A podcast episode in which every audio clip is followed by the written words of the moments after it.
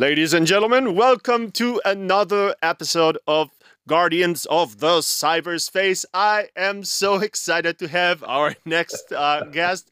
Uh, ladies and gentlemen, please welcome Chris Roberts. Chris, Thank you? you for having me, sir. I'm so happy that you are here. Where are you right now? Uh, I am in the apartment, uh, a brand new apartment for me. I still am sitting on a plastic chair next to a plastic table with a cup of tea going on the side in the middle of Missouri, Eureka, Missouri. And please, Chris, please, please tell the audience what is the time there right now? Uh, it is what coming on on quarter past one in the morning. I hope everybody appreciates your sacrifice. Thank you for taking the time uh, joining us in this podcast uh, slash YouTube video. Um, if you ever met Chris, you would remember Chris is one of those people where if you meet them, you cannot forget them. Um, Chris is a very frequent guest of the Cyber Week here at the Tel Aviv University, and whenever he comes, he comes with a big suitcase. Can you tell us what's inside this big suitcase? Yes, the suitcase of whiskeys and rums and tequilas and bourbons and mezcals and anything else that looks like it's interesting. Yeah, so much fun. And and so much fun with this. Do they give you any trouble traveling with that, like taking the suitcase on airplanes? Uh, sometimes yes and sometimes no. Unfortunately, I think the last, the, the biggest amount of trouble and cost was actually coming back in for Cyber Week 2023 when um, I stopped and they asked me what I had, and I said I had whiskey, and they're like, "Well, unopened or opened?" And unfortunately, I brought a, bunch of bottles that I hadn't opened, so they charged me import duty on those oh, bottles. Wow. Oh yeah, so that was that was uh, almost a thousand dollars to bring them so in. So this is crazy, but this is a very interesting tip for anyone who want to travel with whiskey. If the bottle was open, they wouldn't have charged you. So if the bottles have been, see, a lot of times when I travel, I decant them into small bottles. I put them in my own bottles and everything else, and then it's it's harder for them to establish a value. And if I turn around and say, well, it's my own homebrew or it's cheap and cheerful, then they tend not to bother. But in this case, it was a bottle, and you know, some of those bottles I bring out can get a little pricey at times. And I mean, it's there to enjoy the share, but yeah, at this point, got a little steep on this one. Amazing. We will go back, we'll come back to whiskey, but before we will do that, let's talk about the less interesting uh, part of your life, which is cybersecurity. uh, you're a hacker, you're a very famous speaker, uh, you've been on all of the biggest uh, stages. Um, um, you have huge amount of following on social uh, network. Um, what what I'm very interesting interested to hear about your first steps into the world of cybersecurity. How did you decide to go into cybersecurity? At what age? And how did it all started? Well, I mean, it started before we had cybersecurity as an industry. I mean, I, I started messing around with computers when I was 10 or 11 years old. So we go back to 1980, 1981. So it was the old, old systems, the 4K of memory. And what it was, it was gaming. So for me, it was, I used to play a text version of, of poker and I didn't like losing against the computer. so I figured out how to get into the code and I rewrote some of the code and I recompiled it and I sent it back literally onto the cassette deck. So the same type of cassettes you used to use in the Walkmans, put it back onto that and um, and off I went from there. It's amazing. Um, so you've been to the cybersecurity world for many years. Can you tell? And you've been to many places. I've read your. Obviously, I know your uh, some of your history. So I dived into it yeah. before the podcast. Just and I was surprised to see that you've done many things in your life. Where are you right now, and what is your current position? So I've got a couple of things. Obviously, I've got uh, I'm the CISO over at Boom Supersonic. So we're obviously developing the next generation of supersonic jets. So that's that's one job I'm doing. Uh, I'm the chief, kind of one of the senior leadership folks over at Nuspire as far as the consultative side of things. So Nuspire is an MSSP, helping them out, working with them, working with customers and clients on how to do you know more interesting stuff and some of the virtual CISO stuff. Uh, I'm doing a bunch of side stuff. So I'm doing a bunch of advisory work for Onyxia and a whole bunch of other folks, which is actually a lot of fun. And then I just kicked off, literally just kicked off another one of the organizations called Hackers Hideaway. So a couple of us are doing Hackers Hideaway. and we're going to use that to, to hide behind a whole bunch of more research projects and other fun things. I want to tell you something surprising about you. Maybe you know that, maybe you're not that self aware about that. But you come across as obviously a super hacker, like this crazy guy who do crazy things and everything is hectic around around you. But actually, when you hear your online talks, you see that you have a very super logical thinking. Every all your thoughts are well organized. Like the way you construct uh, um, um, um, the logical story or the the claims that you provide, the insights that you provide in those talks, is very very interesting. So and to most people, I think would be probably surprised when they see you on day to day that you are actually a CISO and you deal with those, I don't know, documents and strategies and risk management. But actually, you're very good in those kind of things, I would assume, uh, because the way you speak and think.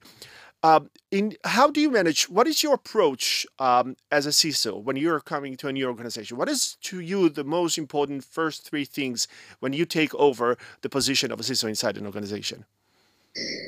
So, I mean, typically, it's the first thing is is awareness and observation, situational awareness. So, you know, no different than from the military side of my world to many of us that are listening, which are former .gov. It's all about situational awareness and it's tactics. So, very, very easily and very, very quickly, the first questions I ask, on the quite honestly, is is how could I kill or how could I take the company down?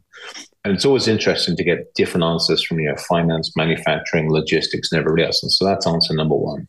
Next question is typically, what do you have? What are the key jewels? What's what if it got out onto the internet world or onto the world would just absolutely ruin the company? Slightly different question, but a different way of looking at it. And the third one is, well, what do we have? So then we look at assets. And that's both physical assets and digital assets. Because again, I don't know how to effectively defend, reduce the probability of risks and protect unless I actually know what I'm protecting. And typically on most of those questions, I get fairly blank stares. Amazing.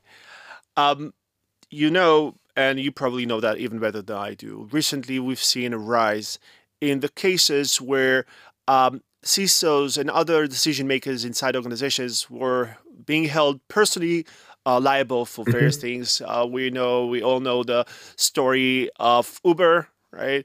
And we know the story of SolarWinds, where the shareholders sued the C- the team Tim Brown. They sued Tim Brown, the CSO and the CEO. And there was this case in Finland where uh, the CEO was uh, charged because of a cyber attack that happened to their organization. Do you feel that those kind of uh, situation, and there were other cases, those kind of situation change the way CISOs behave and see their position? Yeah, I mean, absolutely. I mean, it's it's interesting because for a long time we've been waving the flag. You know, before we were CISOs, before this industry was mature enough to even have leadership, we were standing at the technology level, the management level, saying, "Hey, there are issues, there are challenges." Now we've risen to that level where we are leadership, and we're saying there are issues and challenges. And quite honestly, we're being held accountable, held accountable internally by the industry, by compliance regulator and fiduciary. The challenge is, is if we're being held accountable, we also need the ability and the capability to actually affect change. And that's where we're having the problem. Accountability is one thing, but if I can't affect change, then there's problems with the whole thing. Yeah, that's a very interesting take. So you're saying the fact that CISOs are being held, held responsible actually shows that our position in the organization, that we grew uh, in in the way the world looks at us and our position in the organization, and probably that also means that we should get more money uh, for the same position. Uh, the salary should be higher. Um, uh, definitely, I would definitely agree uh, with that. Um, what do you do uh, after a very long day of work? What is your go-to thing to I don't know um, that would make you happy when you come back home? Uh, beside, I don't know, renovating, building your new apartment, whatever you do there. Uh, I think it's a couple of things nowadays, and it tends to change. So these days, it's either mountain biking. So I'll take the mountain bike out and I'll just go disappear for an hour or two. Milo, my Great Dane, is also another one who I just go and curl up with. I like to cook as well, so I will.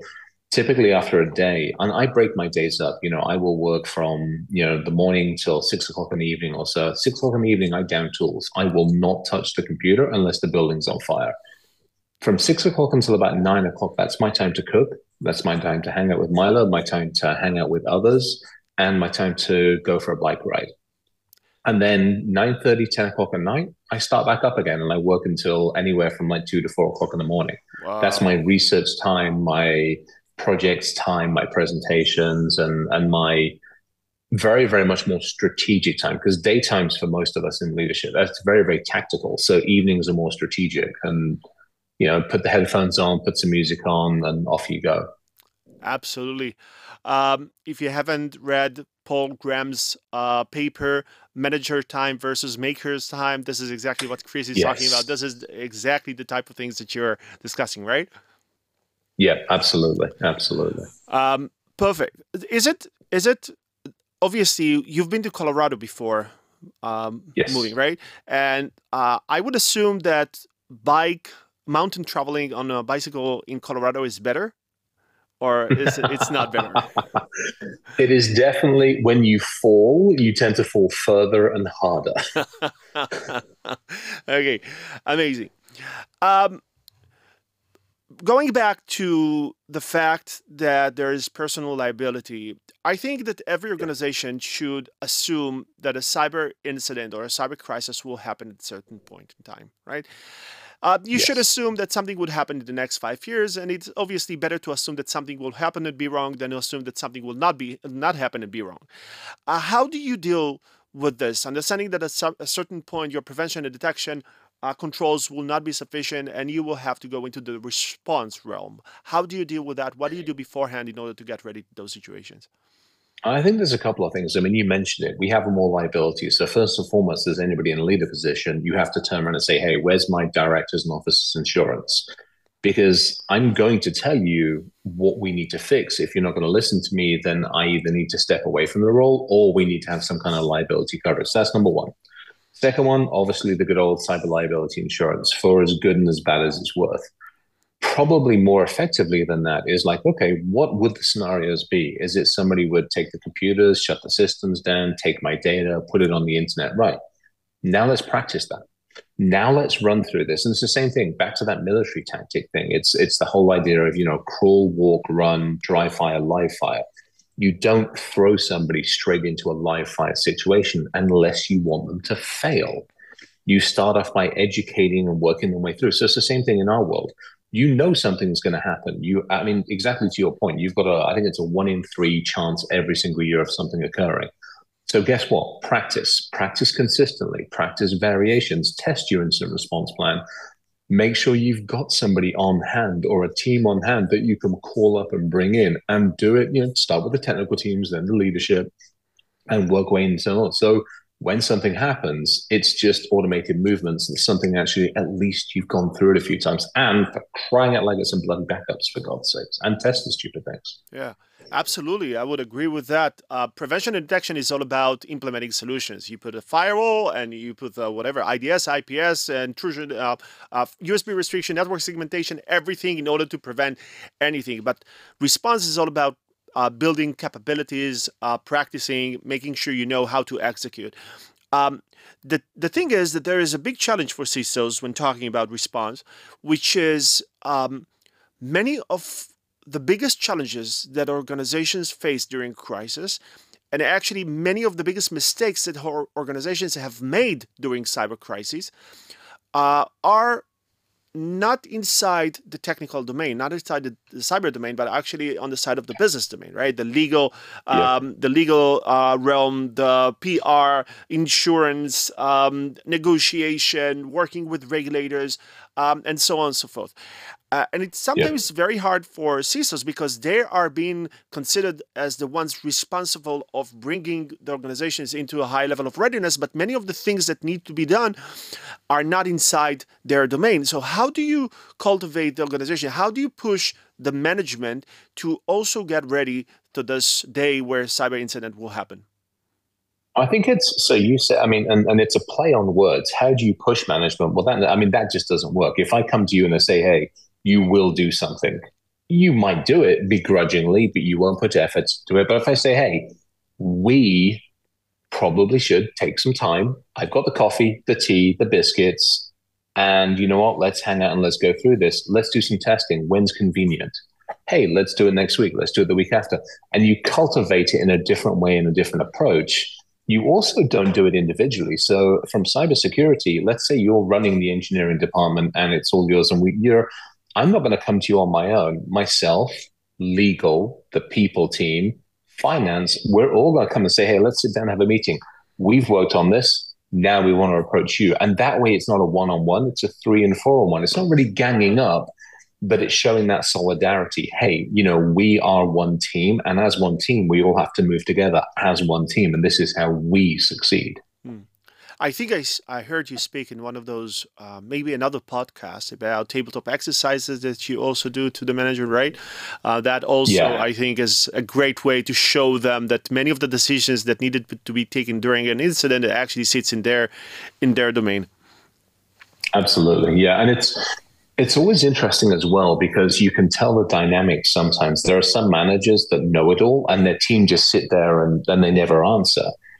And so on those occasions, if I've seen that happen a couple of times with some of our clients, I will take that manager and I'll be like, hey, uh, we're going to run a tabletop incident and you're incapacitated. You know, you've gone off car racing and you've stuffed your car into a wall. You're in hospital. You have to listen. And at that point, they have to listen and see if their team is able to make decisions. And it's an interesting dynamic that sometimes the manager realizes – that they're either micromanaging, they haven't delegated authority effectively just in their general day to day life. So it can be a little eye opening sometimes. Wonderful. Let's let's help. Um, let's give some help to the entrepreneurs who listen to us right now. Um, what do you see as the big next issues that you would imagine companies would have to solve, startups will have to be established in order to tackle? where is the world going to? So you got a few things. Um, you're seeing a lot more people. We we've been talking about supply chain for a long time, but again, typically when we've talked about supply chain, we talk about it in the physical realm.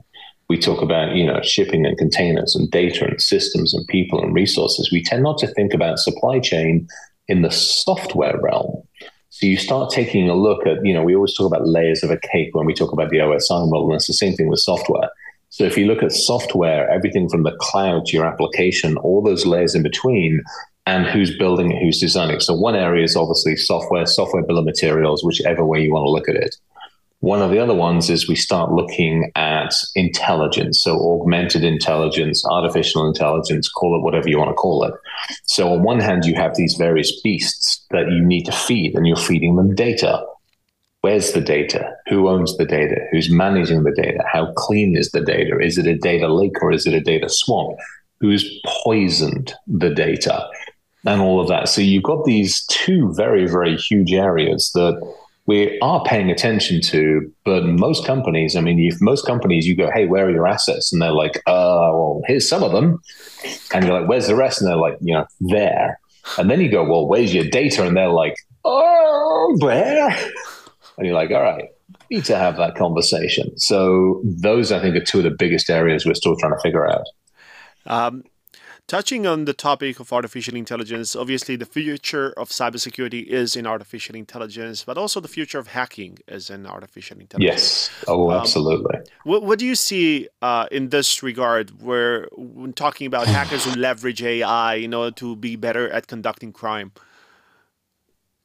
It's going to be an arms race. I mean, it is an arms race and it's continued to be an arms race. You know, we have gone very rapidly from a society where those of us in technology could understand what a scam and what a phishing email looked like and what what fake data and fake news looked like.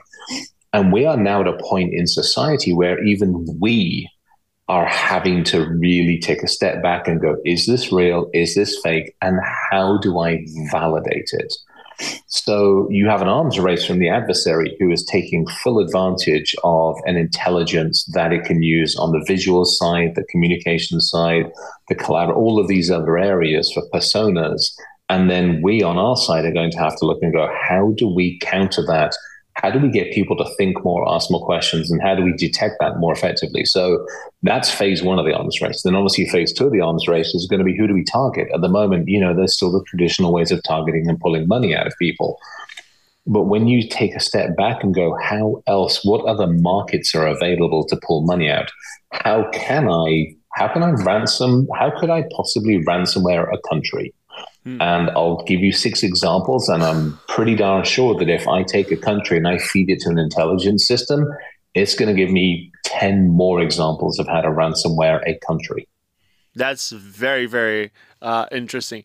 Um, obviously, we also already see uh, the usage of AI by hackers in the wild.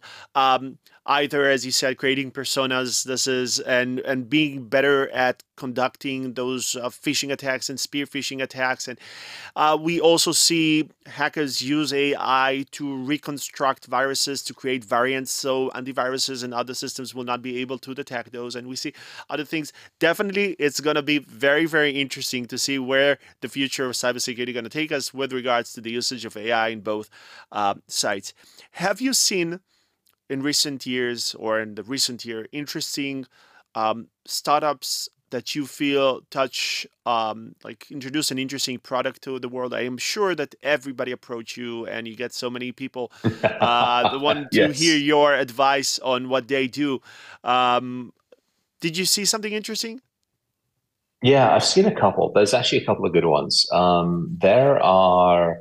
I was at a meeting in New York not that long ago, and we were talking about adversary and back to the adversarial intelligence. So I briefly touched on it: the ability to poison the data to a point where the intelligence engine literally eats itself, um, or you get to affect a change without noticing it. So there's some interesting stuff that's coming out where you know how immutable is the data that i am feeding it and how much do i trust it et cetera et cetera et cetera. So there's a couple of companies out there doing some interesting stuff on that and there's some that i'm actually working on one behind the scenes as well. Um, another one back to the leadership side the ciso side. So Sivan is an amazing good friend. So she started up Onyxia that's another one I love because as a as a leader and, and even just as a human being, you know, I wake up in the morning and quite honestly, the first thing I reach for is my flipping phone. I check email, but I'm also checking the BBC. You know, I'll see what the BBC says. I'll see what some of the other channels go. How's the world? Can I get up slowly and steadily, or do I have to get the heck out of bed as fast as possible? What Sivan's trying to do is go, okay, let's take a look at all the tools and tech that we have. Let's take a look and see how effectively we're using it. How are we doing from the intel? How are we doing from the systems? And then putting all that together and going, hey, you can have your cup of tea in the morning and get up and be civilized, or hey, your ass has got to be out of bed and down the office right now because there's issues. So I like that. It, goes back to that situational awareness. If I'm walking in, how effective is my technology, my teams, my troops, my people, my processes?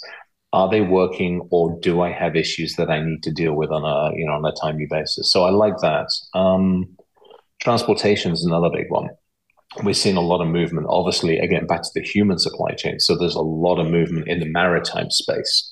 So I did a couple of talks over the last few years about how to turn ships upside down and do all sorts of interesting stuff with ships. And so people are starting to finally pay attention. Um, some of the other stuff that's really interesting that I think is probably still five, ten years away, but I'm starting to see more of the biotech and nanotechnology stuff in the human augmentation. So you're starting to see a couple of companies are starting to really take a long, hard look at that. You know, you're seeing it in the biotech field where we're injecting in to be able to go after, you know, cancer cells and Parkinson's and everything else. Obviously, with that comes the technology to, you know, criminalize that and do other things. And there's a lot of us are going, okay, how do we how do we effectively manage that? So some fun spaces. Absolutely, very interesting, uh, very interesting examples. Um, and the, the thing that you said, let's double click on that for a second. The fact that you showed people and you gave talks about how you can turn uh, ships uh, down. Mm-hmm. Uh, so you have a history where attacking big things, right? but I'm I'm really surprised. I'm really surprised that your current company took you. Maybe because of your history. Can you tell us a bit about the, one of the stories that made you obviously well known, and one of them there are yes. many, and the relation to what you are doing right now and how you got maybe this position in the current company. Yeah. Yeah, I mean, so we go back to so we started off messing around with transportation back in 2006, 2007-ish timeframe. We started messing around with cars. So we looked at cars, we're like, okay, these are fun things. We can take them to pieces, we can make them do things they shouldn't do.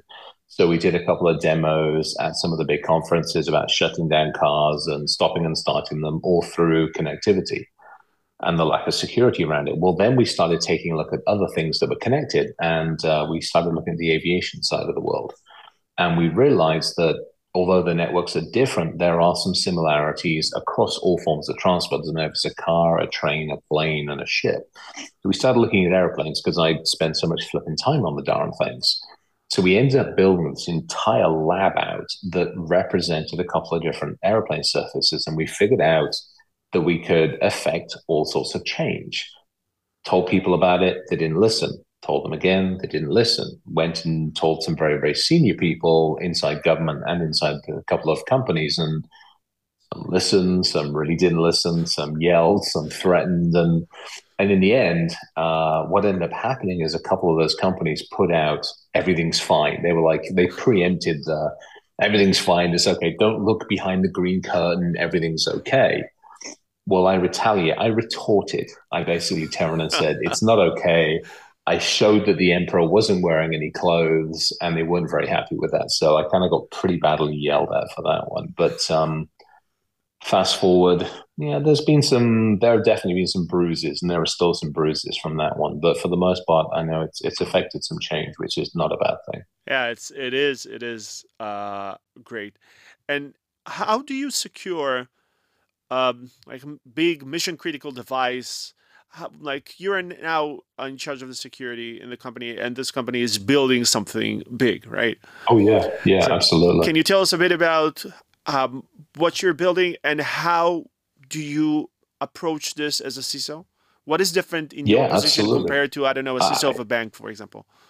Yeah, I think it's. I mean, there's all sorts of things. So I'm very fortunate. I, you know, I obviously run physical security, security for the corporate, and then obviously all the aviation security, and that's from a component level all the way through to what should be the finished product, which is you know a supersonic jet, including the engines and all the components inside of it. And again, I can't do it on my own. So again, back to cybersecurity, it is not the role of one. It is to sit down with engineering, with mechanical teams, with our suppliers and our vendors, and go, hey this is our vision. This is what we want to do. We want to bring the safest, the most secure system that we possibly can to the market. And we're going to do that by collaborating with that. You know, rather than turning around, some of the other vendors in that space have not got a good history of collaboration. We want to change that. We want to more effectively collaborate with our suppliers more effectively work with them. They want to, you know, we want partners. I don't want a supplier. I want somebody that works with me. And as part of that, we have security, you know, all the way through from the fabrication side to the system side down to the components. You know, individual components and chips will have embedded security on them and already have. And so, how do we take advantage of that all the way up? Quite honestly, to looking at the passengers as they walk on and ensuring the integrity ensuring from a safety standpoint as well, you know, how can, when they interact with an entertainment system, how can we ensure that they're okay, that they're healthy, that they're safe and they're secure? So you build all of this in, and then how can we take some of that data and hand it back to the airport to make sure that everybody through that entire human chain is taken care of, is looked after, is safe, and quite honestly, is secure. There's all those components. So you're looking at it from a human aspect, a tech aspect, and all sorts of other things. So it's it's an interesting model that's being built. We'll see how it goes. Chris, we have reached the point on the podcast where we are talking. We're going to the rapid question section. So I'm going oh, to ask you a bunch of right. uh, questions and answer as quickly as you can. Are all you right. ready? Here we go. PC or Mac? Mac. iPhone or Android? Uh, iPhone for regular work, Android for breaking into things. okay. Chrome, Edge, Firefox, Internet Explorer, or something else? Opera. Opera. Okay. Um, Star Wars or Star Trek? Oh, man, that's like choosing their favorite kid, isn't it, really? Star Trek. Okay. Uh, swimming pool or the beach? Uh, swimming pool. Okay. The Simpsons, Family Guy, Rick and Morty, or something else? Futurama or something else? Oh, it would definitely be something else. Calvin and Hobbes. Oh, very interesting. Okay. Uh, Microsoft Word or Google Docs? Oy vey. Uh, uh, it. I, Microsoft Word. okay. Microsoft Excel or Google Spreadsheet? Microsoft Excel, definitely. I'm an Excel guru. yeah, yeah, I would have to agree. Um, jokes or riddles? Riddles. Absolutely. Uh, DC or Marvel? Marvel. Favorite book? Terry Pratchett. Um, there's a number of Terry Pratchett books. There's no one favorite. The Discworld series. Okay, obviously. Uh, favorite place in the world? Oh, uh, Unst, which is the northernmost island off of Shetland. Oh, interesting. Where where is that? It's called Unst. Uh, Unst. Uh, it is so where Shetland. So if you go for if you go for the edge of Scotland mm-hmm. and you literally head for Norway, you run into Shetland, kind of in the middle. Okay. It's three islands in the middle of the North Sea. Um, you have the main isle, you have Fetlar, and then you have Unst. And Unst is the northernmost island. It's inhabited by puffins, Arctic skuas, and that's about it, and a few people, and not many people.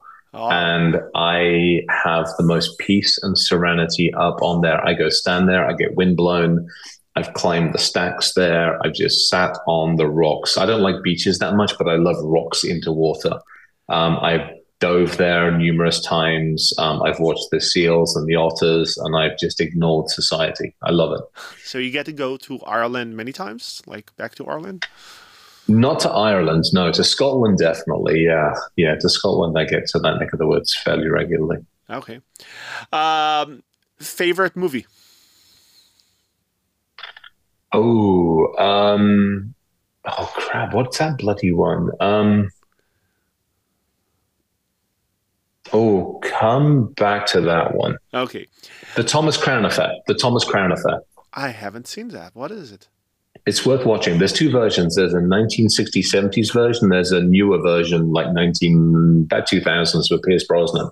Well, well worth watching. Yeah, both. Uh, I watched the new one. The new one's kind of cool. Watch the older one for a different reason. But yeah, Thomas Crown Affair. Okay, perfect. I will watch it. Um, favorite band, song, uh, musician, whatever? Oh, that's a that's an interesting one. As a kid growing up, I loved Madness, Iron Maiden, um, ACDC, all of that kind of stuff. This day and age, it's very very dependent. If I'm breaking into something, um, or if I'm writing something, it's typically like Audiomachine. Brand X music, um, uh, Thomas Bergersen, something along those lines if I'm working out, it's like Satriani. I, I got to have some Satriani or something like that, just absolutely causing chaos. I love the fact that you have like a soundtrack for hacking. this is brilliant. uh, that reveals something very interesting about you. Uh, tea or coffee? Tea, absolutely. Uh, burnt beans should be outlawed. unless, unless they are done beautifully. There are some exceptions to that. If it's if you're in Barcelona and you're on La Scala Familia or any of that whole area and you get a good espresso from there, I think that's absolutely acceptable. Same thing with like some of the stuff in Israel. If you get Turkish coffee, the stuff over in Saudi is good. But the, the crap that's served over here needs to be taken out and, and just dropped in the Mariana Trench.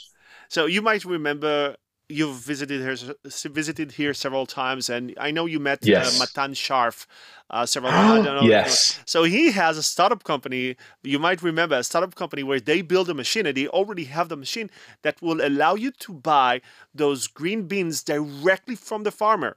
They just go directly from the farmer. You put them inside the machine, and they roast them with AI, whatever image uh, analysis. They roast them to make sure everything is roasted exactly like you want, and you get this perfect cup of coffee. So next time when you're here, I should definitely that take works. you there and to their yeah. offices. You would love this machine. It is brilliant. Oh, if I can ship one of those back to this neck of the woods, I will happily do I that. I think I think they already sell them. Um, I'm not sure, but I think they already sell them. They all, oh, they have a concept store in New York. If you find yourself in New York, they have a concept store in New York. Uh, I'm there, uh, Sivan. I'm out there with Sivan and the guys from Simperis, with Mickey and the guys from Simperis in a couple of weeks' time. I think, yeah, a few weeks' time or something. So actually, we um, before starting the recording of this podcast, we just had a quick chat and you talked to me. You explained to me what is your uh, travel itinerary for the next few weeks. Can you can you repeat that so everybody would know where you're going to go in the next few weeks? Yeah, so from here, a uh, couple of days time, I head back to Colorado. From Colorado, I'm out to New York again. Then I've got, I think I've got DC. Then I'm up to it's either Baltimore or somewhere up on the way on the East Coast. Then I'm out to Riyadh uh, for Leap conference. Then back to the UK. Then Colorado. Then back here. And I think in the middle there, I've got some other stuff I've got to get to as well. Brilliant. Okay, so this and this is a traditional like a month, week, whatever. This is like oh yeah. I mean, usually. so last last week I started. I went from here to Colorado, Colorado to Canada, Canada somewhere else, somewhere else back to Colorado, then back here, and I think there was something else in the middle of it. I don't remember. Michigan or something. Brilliant. Yeah. Um, okay, we are almost done with the rapid question section. It's not over yet. Uh, Google Home, Alexa, something else, or nothing? Uh, Siri on her own separate network, completely firewalled off and limited exposure. Okay. Uh, cats or dogs? Dogs, absolutely. Breakfast, lunch, or dinner? Um, breakfast, absolutely breakfast, uh, and, and, it has to be a good, proper, like traditional English breakfast, mm-hmm. one hundred percent. Um, beer, wine, whiskey. I know the answer. I think.